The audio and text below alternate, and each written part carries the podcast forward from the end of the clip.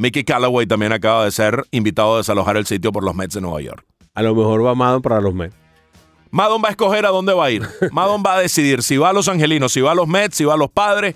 El equipo que él considere que está en el umbral de pasar a ser contendor. Los tres están más... Los Angelinos no tanto. Le falta picheo. Pero si le dicen a Maddon, mira, y Arte Moreno, cuando baja la chequera, la baja.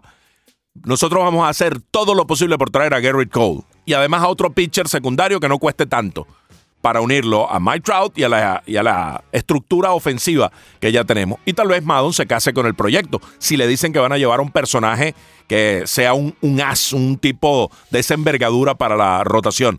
Ahora, los Mets ya tienen al cuerpo de picheo necesario y el grupo de bateadores que también puedan ayudarlos. Y tú te imaginas si regresa Johnny Céspedes el año que viene. Si alguna vez regresa Johnny Céspedes.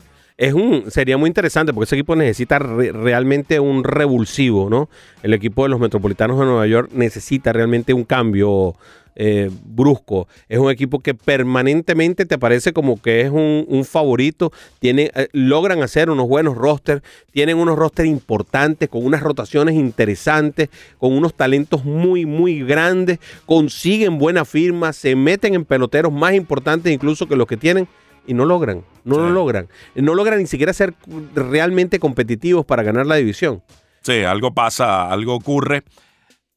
¿Te sorprende que Mickey Callaway lo hayan cesanteado? No, para nada. Creo que se demoraron. ¿Crees que también se va Gabe Kapler de Filadelfia, que viene...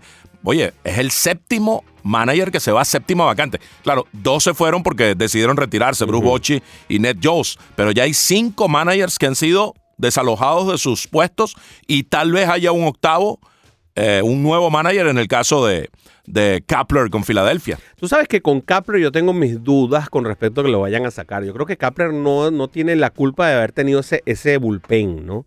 Realmente hubo muchas cosas que no funcionaron, pero sobre todo el bullpen era un grave problema que tenían. Yo creo que a Kapler deberían darle una nueva oportunidad. Le ha demostrado que es un buen manager, pero no sé si vaya a tener la paciencia suficiente el equipo de Filadelfia, que tiene mucho dinero y que tiene mucha capacidad y que puede ofrecerle, por ejemplo, a Maddon, a lo mejor no el mejor de los equipos, pero sí el mejor de los contratos. El tema es que a Kapler le dieron una nómina de $400 millones de dólares. Le trajeron allí a Bryce Harper, a Real Muto, a Gene Segura, a Andrew McCutcheon. A lo mejor lo que debían haberle traído era un relevista. Sí, trajeron a David Robertson y en ese caso no le funcionó porque se lesionó e incluso no va a lanzar tampoco el próximo año con la Tommy John. Ojalá que esta decisión de prescindir de Mickey Callaway no se lleve por delante al buitre Phil Regan, que tan buen trabajo hizo cuando los Mets reaccionan. Y yo pensé que eso podía salvar a Callaway, que los Mets reaccionaron, que jugaron muy bien en la segunda mitad.